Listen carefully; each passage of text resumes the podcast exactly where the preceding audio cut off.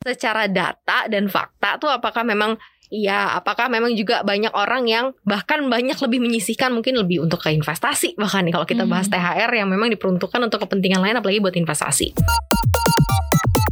Eh, di Indonesia eh, THR mungkin ya itu kalau nggak konsumsi ya paling buat bayar eh, kebutuhan pokok, Mm-mm. kebutuhan apa eh, cicilan sorry. Iya, iya.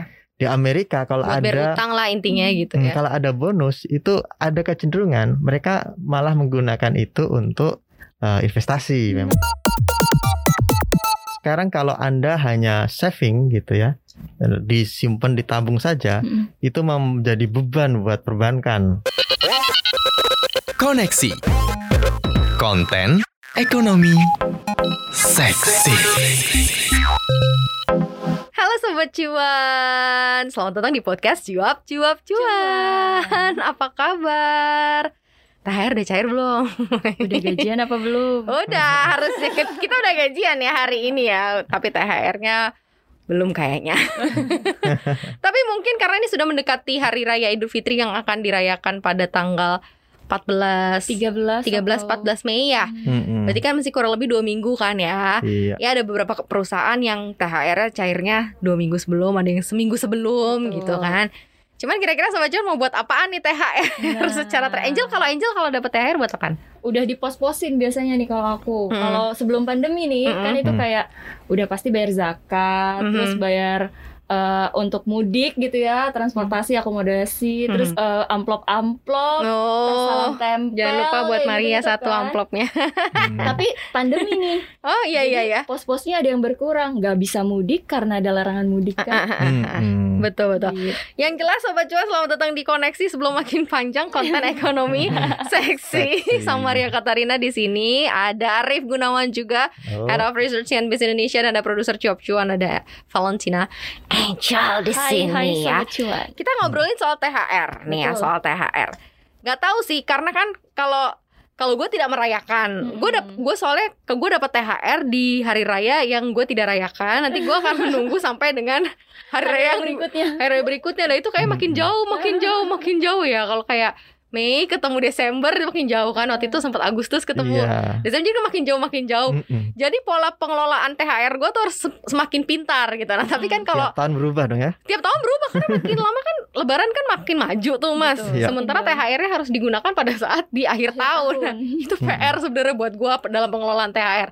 Nah kalau Mas Argun, Angel gimana kan selalu dapat THR dan apa namanya biasanya nih yang yang dilakukan gitu nih Bu- dengan THR-nya THR plus gaji gajian THR lagi kan nih Mhm. apa nih? Apakah memang selalu diimplementasikan atau dihabiskan di hari raya atau kayak gimana? Iya kalau kita bicara Pengalaman lu dulu deh mas. Iya, iya kalau kita bicara Iya. THR ya biasanya emang langsung spending saya gitu bulannya. Belanja masih langsung ya. Belanja. Ya karena kan biasanya sudah ada target-target gitu ya. Mhm. Tahun ini kita mau beli barang A, barang yang barang yang sifatnya eh, insidental gitu, bukan Mhm. pengeluaran rutin. Ya sudah nanti al- alokasinya dari mana? Oh dari THR. Ya, Biasanya kayak gitu. Jadi THR udah ada alokasinya biasanya. Sebelum muncul wujudnya gitu, wujudnya belum Udah ada. dibayangin. Udah dibayangin. Oh, Bayangin ngapain dulu. ya? ini nanti buat ini, ini nanti buat ini gitu ya. Mas. Plot-plotnya sudah ada. Tapi rata-rata kebuat kebutuhan lebaran atau enggak? Atau cuman buat ya bahkan hal-hal yang mungkin bukan buat lebaran tapi ini bisa dibeli dengan uang THR gue yang satu bulan gaji ini bisa jadi ya dipakai buat itu juga. Eh, ka- tergantung. Kadang kalau misalnya nggak ada kebutuhan untuk beli barang tambahan, saya dulu misalnya waktu awal-awal kerja kan butuh Hmm. motor gitu. Heeh. Nah itu pakai buat motor. Tapi kalau misalnya lagi nggak butuh buat motor ya biasanya kita optim dulu kita optimalkan untuk eh, beli rumah, Hmm. nambah cicilan misalnya. Hmm. Kita kan mau nabung beli Mhm, rumah. mhm. Bi- Kadang gitu. Tapi kalau nggak ada ya sudah langsung buat ya spending aja. Mhm. Eh, oh lebaran nanti kita mau jalan-jalan ke mana sama keluarga ya sudah siapin angpau yang banyak dari, Wih. dari situlah uang THR berfungsi sebagai penolong THR sebagai penolong. THR sebagai penolong. Kalau lu gimana aja? Iya kan kalau namanya aja THR ya tunjangan hari raya pasti banget dipakai buat hari raya gitu ya. Kalau lagi konsumtif-konsumtifnya gitu ya, beli Mhm. baju, beli apa beli apa yang baru gitu ya. Tapi ya gitu balik lagi. Ini kan kalau tahun ini kan pandemi nih ya, nggak boleh mudik juga gitu. Terus ngapain juga beli baju baru gitu kan? Kayak Hmm. ya udah deh Hmm. di save untuk dana darurat aja deh yang nggak kepake ke pos-posnya Wih. gitu. Ini udah langsung one step ahead karena ngomonginnya dana darurat nih, iya, sobat cuan. kayak kan pandemi gitu, Iya, iya, nggak tahu iya, kita iya. nasib kita ke depan kayak Iya, gimana benar, benar, kan. Ini kan keadaannya darurat gitu, jadi gimana caranya nih bisa banyak-banyak uang darurat dari Hmm, yang hmm. istilahnya ini kan uang hadiah lah gitu ya, Mm-mm. gitu. Ya hitung-hitung kayak gaji tambahan Gaji gitu lah ya. tambahan, gitu. Ya buat merayakan hari raya. Tapi kalau secara tren nih Mas Argun eh, THR di masyarakat Indonesia nih biasanya buat apa sih gitu kan ya kamu Iya. hari raya nggak ada salahnya juga sih dihabisin di hari raya gitu ya. Tetapi secara secara data dan fakta tuh apakah memang iya apakah memang juga banyak orang yang bahkan banyak lebih menyisihkan mungkin lebih untuk ke investasi bahkan nih kalau kita Hmm. bahas THR yang memang diperuntukkan untuk kepentingan lain apalagi buat investasi. Ya se- sejauh ini yang kita cari mang kita sempat nyari pola behavior konsumen di Indonesia seperti apa sih Uh-uh. para pekerja di Indonesia seperti apa Sa- saat ini belum ada yang bikin survei mengenai itu Hmm. jadi Oh. apakah belanjanya eh, THR-nya dipakai untuk eh, kebutuhan tertentu gitu kita belum menemukan di tim riset Indonesia Eh, tetapi overall memang kalau kita bicara pola konsumsi itu masyarakat tuh beda-beda tergantung eh, litera literasi mereka terhadap financial em, management gitu. Hmm, hmm, hmm. Kalau di Indonesia ini kan ya kultur aja ya kita bilang Anda bekerja, saya mau kerja untuk mencari sesuap nasi gitu. ya. Hmm. Ya itu artinya apa? Untuk kebutuhan pokok ya kan. Kecuali Maria yang berlian. Segenggam berlian. Segenggam Bukan sesuap. saham antam. Tetapi kalau di Amerika Hmm. istilahnya bukan mencari sesuap nasi. I, I got to work to pay the bill gitu. Hmm. yes, ya, Iya iya, kan? iya, trennya gitu ya. Jadi emang eh, di sana kultur masyarakat di Amerika contohnya ya, itu mereka bekerja untuk membayar tagihan. Kenapa Mhm. tagihan? Karena ya their life is credit card based Hmm. Mm-mm. consumption di sana. Jadi selain ada cicilan rumah, cicilan mobil kalau ada, ya yang pasti ada itu cicilan kredit kartu kredit Hmm. untuk beli kebutuhan-kebutuhan rumah tangga gitu. Mhm. Ba- Mereka bayarnya pakai kartu kredit to pay the bill. Nah, konsumsi di sana pakai berbasis uh, kredit- kartu Mhm. kredit. Kemudian kalau di Indonesia ya konsumsi tapi lebih pada kebutuhan ya pokok Ya, dan ya. baru sekunder, belum yang kebutuhan uh, uh, bisa dibilang tersier gitu kayak Hmm. Yang lain-lain kayak di Amerika itu kan tersier dianggap penting juga. Mm-mm. Orang harus punya uh, oven microwave Iya. misalnya, harus Mm-mm. punya kulkas misalnya. Kalau di Indonesia kan oh belum punya itu ya masih ya udahlah masih masalah. Hmm, nggak Lalu masalah. lah sama tetangga mas kalau di Indonesia Lebaran ini gue harus beli kulkas gitu Tetangga gue udah Wah punya tetangga beli yang dua pintu harus nih. Oh iya. Kayak gitu iya ya, apalagi yang ini ya yang apa sangat kompetitif ininya apa Kompetitif. wah, tetanggaannya. Tapi kalau itu menunjukkan bahwa memang pekerja biasanya konsum konsumsi duluan. Tapi kalau di Amerika eh, biasanya pekerja eh, belanjanya lebih pada bayar kewajiban dulu liabilities Hmm. gitu.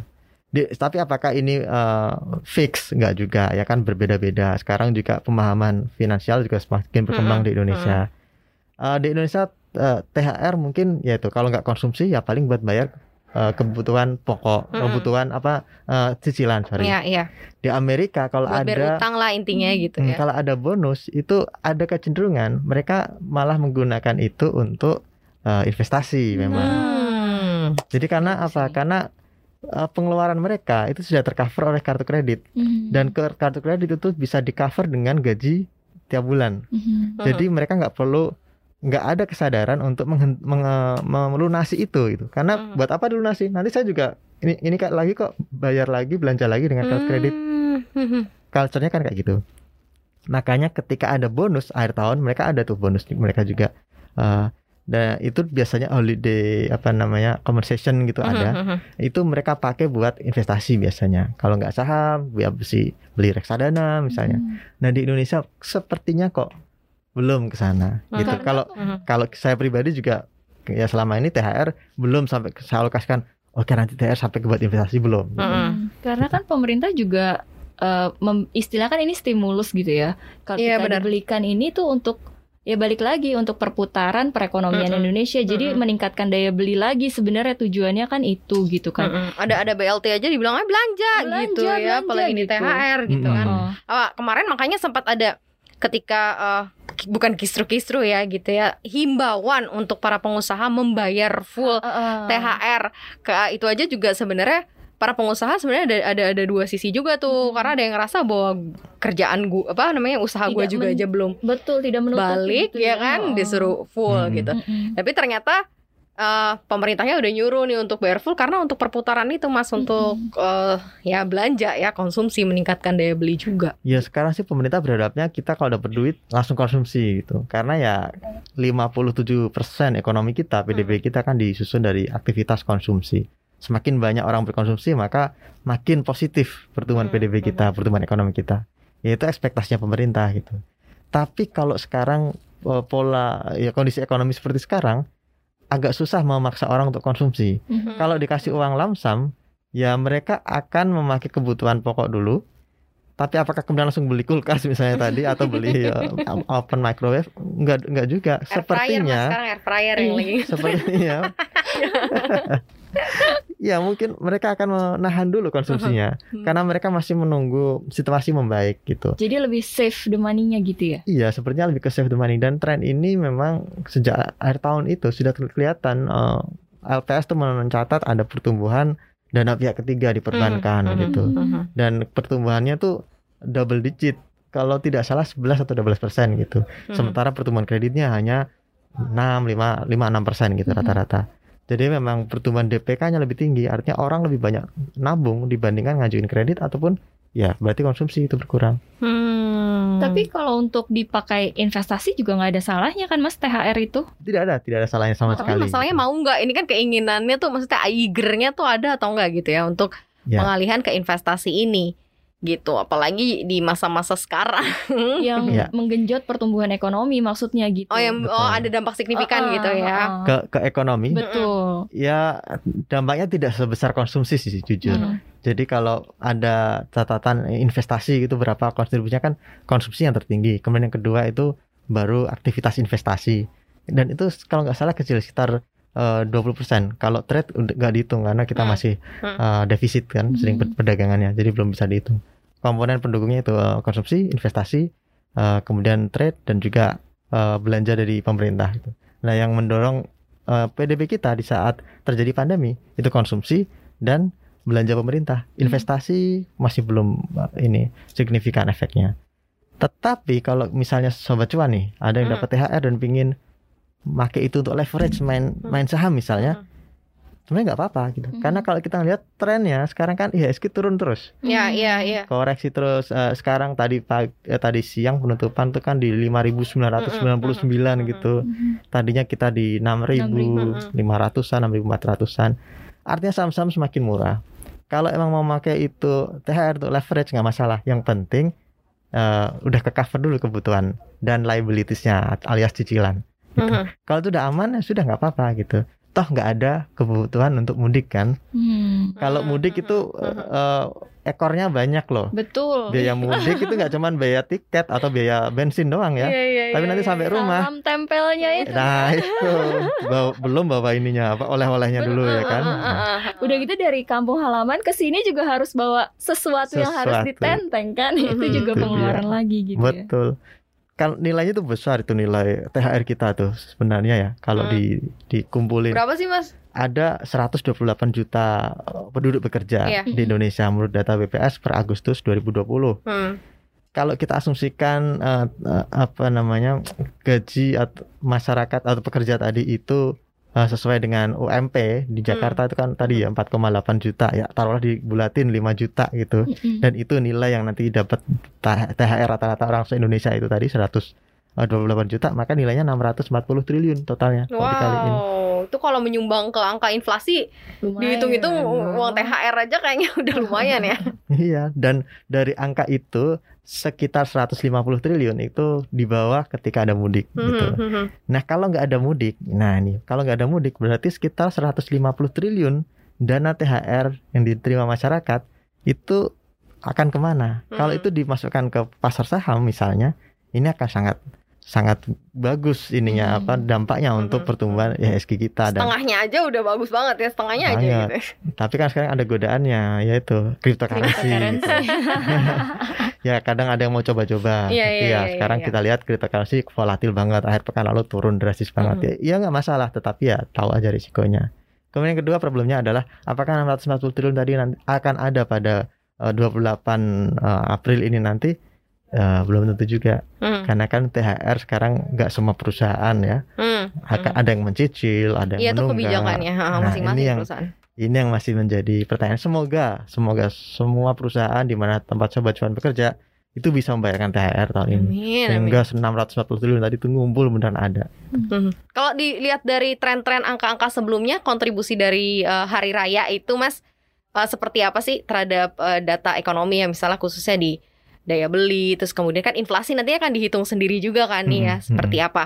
Apakah memang cukup sangat cukup berperan sebenarnya untuk eh, Ya. mendongkrak konsumsi secara keseluruhan gitu. Hmm. Nah, kalau tahun lalu dan tahun ini kan mungkin karena beda ya beda ya karena beda karena as a pandemic gitu ya. Kalau 2019 gitu, 2018 gitu apakah memang cukup cukup relevan ya? Hmm. Artinya adalah sebenarnya pantas aja gitu eh, lebaran atau mungkin hari raya Natal, Hmm. tahun baru itu ditunggu-tunggu karena memang itu adalah momen-momen eh, meningkatkan peningkatan daya beli. konsumsi gitu daya Iya. beli juga. konsumsi dan uh, apa namanya pemerataan ekonomi karena Hmm. kan kalau ada mudik ya orang-orang pada pulang kampung duit yang ada di Daerah-daerah ya. Jakarta Iya di kota benar besar dia. Ya. di Medan itu bisa Mm-mm. balik lagi ke ke daerah-daerah ke desa Mhm. dipakai buat jajan atau apa di sepanjang jalan itu kan muter ekonomi gitu tapi kalau dampaknya terhadap eh, PDB ya memang a- diperkirakan bisa mencapai ini 70% gitu. Hmm. karena kan ada dua sektor yang nanti akan terpengaruh. Eh, konsumsinya 50-an tapi di, soal- di luar itu investasi juga mungkin juga akan naik. Nah kalau di total dari sisi sektor eh, PDB kan ada dua pendekatan. Dari sisi pengeluaran output atau dari sisi sektor lapangan usaha nah kalau lapangan usaha yang terkena dampak langsung dengan adanya limpahan THR ini ketika mereka spending itu dua sektor perdagangan dan ya investasi gitu Mhm. investasi tadi itu. Nah kalau itu yang di total maka nilainya sekitar 70-an persen dari PDB kita. Mhm. Jadi memang besar juga gitu. Makanya setiap tahun itu eh, momen Lebaran itu menaikkan konsumsi. Kemudian yang kedua setelah itu momen apa Natal dan Tahun Baru gitu. Mhm. Pokoknya selama ada eh, aktivitas masyarakat untuk liburan, kemudian mel- melakukan konsumsi lebih tinggi dibanding biasanya, satulah ada pertumbuhan eh, ekonomi kita, pertumbuhan tingkat konsumsi dan pertumbuhan usaha di lapangan tadi perdagangan itu. Hmm. Itu lo kira-kira gimana Jel? Lo mau pakai apa uang THR nya? Kayaknya mulai tertarik untuk dipakai investasi juga nih ya, karena kan ya ya ya ya. lumayan gitu ya. Tapi Mas Argun kalau misalkan udah di pos-posin dipakai ke investasi, oke nggak untuk eh, kitanya sendiri gitu ya? Maksudnya kan ini kan lagi merah juga, terus Hmm. situasinya lagi fluktuatif juga gitu. Itu gimana Mas Argun? Karena kan ini uang THR eh, bisa dibilang antara uang dingin dan tidak juga gitu ya. Kan katanya kalau mau investasi harus pakai uang dingin gitu. Harusnya uang dingin, ya. Hmm. Sekarang apakah THR itu dingin atau panas? Itu kan yang bisa meraba adalah sang pemilik THR. Jadi yang ada di tangan Benar-benar. Anda itu itu an- akan dibutuhkan dalam waktu singkat nggak? gitu. Kalau nggak dibutuhkan dalam waktu singkat, ya langsung putar. Sekarang kalau Anda hanya saving gitu ya, disimpan ditabung saja, Mm-mm. itu menjadi beban buat perbankan sekarang ini ya. Ya, benar. Hmm. Dan kemudian juga membebani pertumbuhan ekonomi juga. Karena Hmm. kalau saving buat perbankan itu kan liabilities, mereka harus membayar bunga. Sementara Hmm. mereka belum bisa muter dana masyarakat ini ke pelaku usaha karena permintaan kredit, kredit usaha, kredit modal kerja mhm. itu lagi tertekan karena pandemi. Ya ada baiknya ya kalau anda nggak mau konsumsi karena gak ada kebutuhan ya misalnya lah saya tipenya minimalis nih kan ada tuh tiga pola eh, konsumsi masyarakat Mhm, ada yang mhm. minimalis ada yang langsung on the go Iya, dapat iya. langsung keluar itu kemudian ada yang yang itu investment oriented nah ya udah investasi aja gitu Hmm. dan investasi di saham ini sekarang justru lagi momentumnya bagus. Eh, IHSG turun. Ada Hmm. perkiraan karena eh, orang lari ke kripto. Kalau saya salah satu pihak yang nggak percaya dengan itu, gitu. Mhm. Karena memang betul kripto lagi rame. Tapi itu konteksnya bukan migrasi, diversifikasi. Hmm, hmm, Artinya memang orang masih ada yang di saham, kemudian mungkin mereka oh coba di kripto, gitu. Tapi di sahamnya apakah dijual semua? Enggak juga. Gitu. Ya. Dan bagusnya sekarang adalah positif PI indeks harga saham gabungan kita ini sedang turun. hmm. Hmm. Ta- awal tahun sempat 17, 17 18 kali. Hmm. Sekarang ini udah 16-an kali, Hmm. 15 kali, 16 kali gitu naik turun ya tergantung pergerakan IHSG. Artinya memang rata-rata harga saham kita tuh lagi di bawah uh, uh, level Lagi sebelumnya under value ya. under value Hmm. gitu. kalau eh, contoh saja misalnya saham-saham perbankan deh, Ya, ya. ya kita nggak mau jualan ya, Mhm, tapi saham perbankan lagi koreksi semua. Mhm, Misalnya BCA aja lima hari koreksi gitu ya. mhm. Apakah BCA kinerjanya anjlok nggak juga? Ya labanya turun, iya, tapi anjlok enggak. Belum gitu. tentu ya. BRI juga sama, labanya tertekan tapi masih masih beroleh laba, masih membagikan dividen. Eh, kemudian saham-saham consumer misalnya ya yang terkuat misalnya oke yang biasanya nih yang biasanya orang favorit tuh Unilever. Unilever ini kan sahamnya kalau dia eh, apa namanya tiap tahun tuh bagi dividen Ya, perusahaannya ya, ya. 100% laba Hmm. bersihnya dibagi jadi dividen ke pemegang saham. Makanya dia jadi favorit. Eh, defensif sektor katanya gitu. Mhm. Nah, dia aja tadi harganya sahamnya di berapa ya? 6 ribuan gitu. Mm-mm, 6.125. Mm-mm. Padahal ki- dia pernah mencapai level tertinggi 11.000. Ini contoh saja gitu. Saham yang lain juga sama Astra dan sebagainya. Tergantung Anda melihat sektor mana yang prospektif gitu. Jadi kok semua sektor yang Anda nilai prospektif, lihat harga sahamnya sekarang lagi tertekan karena memang tren IHSG lagi turun. Dan eh percayalah the market is there gitu. Jadi kalaupun nanti akan ada eh, tekanan lanjutan misalkan nih Anda masuk sekarang tapi pisaunya masih turun istilahnya ya koreksi masih terjadi ya just stay there karena market masih di sana nggak akan ke mana-mana horizonnya aja diperpanjang investasinya sebulan dua bulan kemudian juga pasti naik lagi gitu loh Hmm. dengan catatan itu duitnya nggak dingin nggak nggak panas, panas. Berarti gitu. kan Dengan kata lain ketika nanti mungkin sobat cuan mau pakai duit THR-nya buat investasi udah tahu nih bahwa konsekuensinya mungkin time horizonnya agak lebih panjang gitu ya. Iya, iya. Bukan bukan yang uh, short terms artinya gue taruh aja lah dulu di situ nanti bulan depan gue ambil kan nggak bisa juga kayak gitu kan. Ya, Jadi bisa. dia harus memperpanjang time frame-nya juga. Tapi nggak ada salahnya juga sebenarnya ya untuk kali ini mungkin nggak nggak kita nggak jadi bertentangan ya. Pemerintah suruh belanja kita suruh investasi THR-nya. Bukan, karena kan eh, belanja kan tetap kak kayak ini kan yang kita omongin adalah uang-uang yang tidak terpakai di plot yang seharusnya kan, uang yang tidak terpakai untuk eh, Mudik, bisa ditaruh ke bisa investasi. ditaruh ke investasi gitu kan. Oh, Banyak oke, yang bingung kayak ini eh, uang udah dipakai untuk misal untuk eh, yang tadi ya bayar zakat, eh, Mhm. kirim-kirim uang ke mana-mana beli gitu. Terus rengginang gitu ya Mhm. itu udah semua juga udah semua, udah masih ada sisa nih. kerupuk Beli juga rengginang. udah masuk situ rengginang kerupuk rendang udah masuk mas di situ Masuk udah tuh semua di situ kan. Nah, masih ada sisa nih gitu yang ya bisa dibilang tadi uang dingin gitu ya. Ya, Untuk apa ya gitu. Nah, Mhm. nggak ada salahnya kan kita coba untuk berinvestasi gitu kan di saat ini.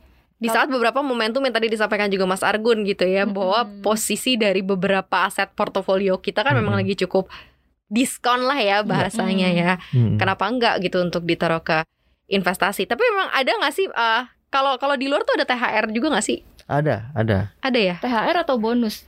Eh, konteksnya itu apa ya? Eh, bonus hari raya kan bonus hari, hari raya ya raya jadi kalau di peers peers kita aja gitu misalnya eh, yang sama-sama negara muslim lah misalnya kayak eh, Malaysia gitu-gitu Hmm. mereka juga mereka juga punya gitu ya mas Ada, Malaysia juga ada. Dan ini praktik secara umum ya. Hmm. Jadi semua negara itu memang ada kompensasi untuk para pekerja. Bahkan di Amerika Serikat itu eh, emang nggak diwajibkan ya, tidak Hmm. diwajibkan THR, tunjangan hari raya itu tidak diwajibkan. Tapi mereka biasanya memberikan kompensasi gitu. Kayak Walmart kemarin, eh, saya sempat baca itu mereka memberikan bonus itu dalam setahun selama pandemi itu 2,8 miliar dolar Mhm. itu untuk 1,5 juta pekerja dia gitu karena mereka menilai ya kalian layak dapat ini uh, Hmm. kompensasi karena mereka tetap masuk bekerja ketika ada pandemi Hmm. ya kan tetap melayani masyarakat di Hmm. Wal- ya kan Walmart kan retail gitu Iya. Dan itu kalau di rata-rata maka nilainya kalau dirupiahkan sekitar saya hitung tadi itu rata-rata 29 juta per orang Uh. bonusnya itu selama setahun itu tapi nggak dibagikan secara langsung ada empat tahap kalau nggak salah Mhm. jadi ya pada bulan apa, terus bulan apa kasih lagi, bulan apa kasih lagi. Dan itu memang kemudian dipakai oleh para para apa namanya, para karyawan di sana. Gitu kalau memang nggak ada kebutuhan biasanya diinvestasiin gitu. Hmm. Karena mereka ke kesadaran investasinya sangat besar. Hmm. Mereka tahu mereka naruh dananya di tabungan itu dimakan inflasi gitu. Betul. Inflasi mereka kan sekarang 1,7 persen. Terakhir naik sih tadi kemarin 2an persen gitu ya Mhm. bulan Maret Februari 1,7 tetapi berapa sih ah, ininya tabungan di sana mau suku bunga acuannya aja 0,25 persen. Hmm. Mhm. Mhm. jadi kita masih 3,75 ya. Hmm, itu dia. 0,25 bisa dibayangkan kalau ya wajar aja. Misalnya saya punya duit saya taruh di tabungan kok bunganya lebih kecil dibandingkan nilai inflasi? Yang mending saya putar ya itulah makanya kesadaran orang di Amerika untuk berinvestasi lebih tinggi dibandingkan di Indonesia karena tabungan kita juga masih menarik gitu ya. Mhm. Deposito masih menarik kayak gitu. Tahun lalu tahun lalu Mas kalau di Indonesia THR sendiri kan itu ada beberapa perusahaan yang mencicil tapi ada beberapa perusahaan juga yang bisa Hmm. secara Iya, full kasih full. nih ya. Ya. Nah itu seperti apa tuh eh, apa namanya hasilnya ya dari dari dari THR tahun lalu karena kan THR tahun lalu ya ber- berbarengan dengan pandemi pertama masuk ke Indonesia juga kan yang lagi Betul. memang tingkat uh, peak-peaknya tuh pertama penambahannya juga lagi cukup signifikan tuh. Ya pada saat eh, 2020 itu kan Lebaran jatuh pada bulan Ap- April juga ya. Dan saat itu Puasanya Mei Mei juga jatuhnya. Oh, Mei ya, Iya. pas April Mei Em, mulai ada lock ya bukan lockdown sih, ada pembatasan ya aktivitas Maret. orang itu bulan Maret Hmm. lagi rame. Nah, itu banyak perusahaan-perusahaan yang masih bisa memberikan karyawan eh, gaji eh, gaji dan tunjangan hari raya ke karyawan, kecuali yang sektor-sektor retail tuh yang langsung Mhm. terdampak. Kemudian juga sektor-sektor informal itu yang terpukul keras tuh itu yang Mhm. di, di gelombang pertama itu. Jadi efeknya ke perusahaan sektor formal itu nggak besar itu Hmm. memang ada perusahaan yang eh, mencicil THR-nya. Tak- Mereka eh, laporan pengaduan ke Departemen Tenaga Kerja sih ada gitu. Mhm, mhm. Kemenaker sempat bikin eh, pengumuman tapi nggak banyak jumlahnya gitu, Mhm. sekitar ya puluhan gitu perusahaan Iya. yang lapor gitu yang mengadu. Jadi ya efeknya itu belum besar. Tapi untuk sekarang ini Nah ini yang jadi kekhawatiran kita, jangan-jangan jumlahnya bertambah gitu, karena kan Mhm. pandemi berjalan selama setahun, Mhm. dan efeknya itu mungkin terakumulasi gitu. Eh, bahkan peritel saja kemarin eh, Aprindo ya asosiasi pe- eh, peritel di Indonesia itu mereka melaporkan bahwa setiap bulan ada berapa gitu Gerai yang berapa tutup. tutup Ya. ya di Indonesia ratusan atau kalau nggak salah ratusan Mhm. tuh. Ya, itu menunjukkan memang efeknya mulai terasa pada 2021 gitu Mhm. efek pandemi 2020 kalau bicara THR memang belum kelihatan gitu efeknya. Jadi ya sekarang ya sambil eh, bahas THR Mhm. kita juga berdoa semoga yang kita bahas tuh bener-bener 640 triliun itu ada di- Amin. oleh sobat, sobat. Berarti kan dengan kata lain ya 640 triliun eh, tandanya semua sektor, semua perusahaan Mm-mm. dan semua pengusaha membayar secara full Full. kepada karyawannya gitu kan. Mas Argun kan itu doanya sih Nah. untuk semuanya sobat cuan. Kalau misalkan ini Mas Argun ngomongin untuk sobat cuan nih kali-kali nih ada yang oh iya Mhm. deh kayaknya nih uang uang yang nggak kepake Mhm. boleh nih kayaknya diinvestasin itu tips-tips untuk berinvestasi dengan uang THR tuh seharusnya kayak gimana sih Mas Argun Tips dari Arif Gunawan. dari Mas Arif Gunawan Oke ini harus berbeda-beda ya tergantung profil anda gitu profil anda bekerja. Kalau anda adalah pekerja yang baru aja eh, ya karyawan baru ya Mm-mm. satu atau tiga tahun Mm-mm. dan belum belum apa ya mapan dalam dalam hal belum memiliki rumah dan sebagainya ya saya pikir eh, fokus di situ dulu. Mhm. Kalau baru banget bekerja dan tidak punya alat produksi, Mhm. gunakan THR untuk beli alat produksi. Mhm. Apa laptop misalnya untuk bisa bila Anda ya pekerja yang sifatnya freelance dan butuh Mhm. laptop tiap hari dan belum punya. Itu dulu pokoknya alat produksi Anda harus kebeli dulu. Hmm. Kalau itu sudah aman baru kemudian uh, alat produksi termasuk ini ya motor juga ya. Ya, ya. Laptop, motor dan kawan-kawan lah untuk menunjang aktivitas kerja Mhm. kita. Kalau itu sudah aman baru kemudian masuk ke liabilities utama ya ini rumah. Hmm. gitu. Kalau menurut saya sobat cuan memang tetap harus memiliki rumah. Ya meskipun katanya milenial nggak butuh rumah ya sempat kita bahas dulu di eh, di salah satu sesi kita. Tetapi sekarang ya tetap saja kita tetap butuh punya ru- rumah itu. Kita Betul. memang pingin ada experience, tapi apa artinya experience jika kemudian kita pulang ngontrak kan gitu. Hmm, betul benar. benar. Karena kontrakan itu like, eh, uang hilang gitu. Mhm. Sementara kalau kita mencicil itu memang betul itu pengeluaran liabilities, tetapi juga bisa dihitung sebagai aset ke depannya Mhm. gitu. Artinya Anda berinvestasi juga secara tidak langsung gitu ya.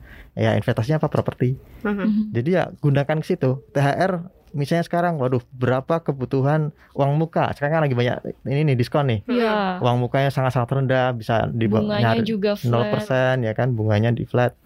Ya itu manfaatkan gitu. Mumpung ada ya beli properti kalau Anda belum punya ya. Mhm. Eh, kemudian yang ketiga kalau ternyata kondisinya berbeda nih artinya anda ya saya nggak perlu properti rumah dari orang tua masih ada lima tinggal saya pilih Wih, satu boleh buat gua.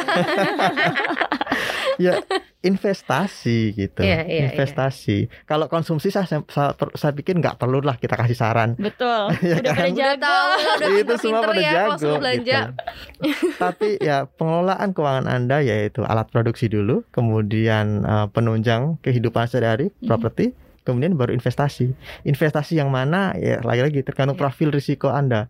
Kalau uang Anda dingin semua, mau masukin ke Risky aset. risky aset cryptocurrency ya mangga gitu. Monggo silahkan gitu. Asal tahu resikonya ya. tahu risikonya dan seperti saya bilang eh, eh, cryptocurrency di Indonesia itu memang ada Indodax kita bisa beli di situ tetapi marketnya itu kan di sana di antah Mhm. antah berantah ini gitu jadi kalau ada apa-apa di marketnya apa yang bisa dilakukan Bapak Peti apa yang bisa dilakukan OJK Mhm. nggak ada beda kalau misalnya di, di saham nih di saham Anda eh, ada fraud nih di emitennya Hmm. ya kan? kemudian emitennya kolaps sahamnya anjlok dan sebagainya lah itu ada sistem atau mekanisme pengawasan untuk Ya, mencegah itu ya. gitu OJK karena marketnya di sini gitu Mm. tapi kalau marketnya di luar sana antah berantah ya itu yang jadi pertanyaan tapi kalau anda mau Oke. mencoba risikonya memang tinggi tapi returnnya juga tinggi banget gitu.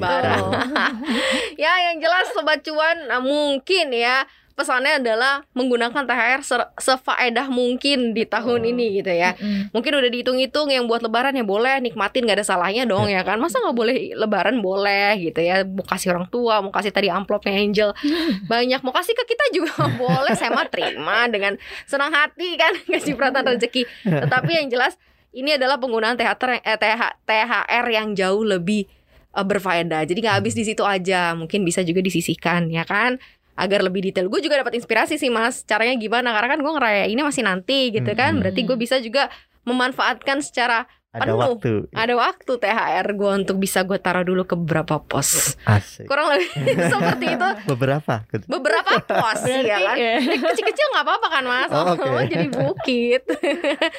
gitu kan. betul betul betul. Ya kurang lebih kayak gitu ya Sobat Cuan ya Jangan lupa selalu dengerin kita Koneksi di Spotify, Apple Podcast dan juga Google Podcast Jangan lupa untuk follow Instagram kita di Cuap underscore cuan dan juga subscribe YouTube channel kita di cuap cuap cuan. Oke ya Bikin rame ya Kalau mau komen silakan Mau muji-muji juga boleh Silakan Terima kasih Maria pamit Angel pamit. Argun pamit Bye. bye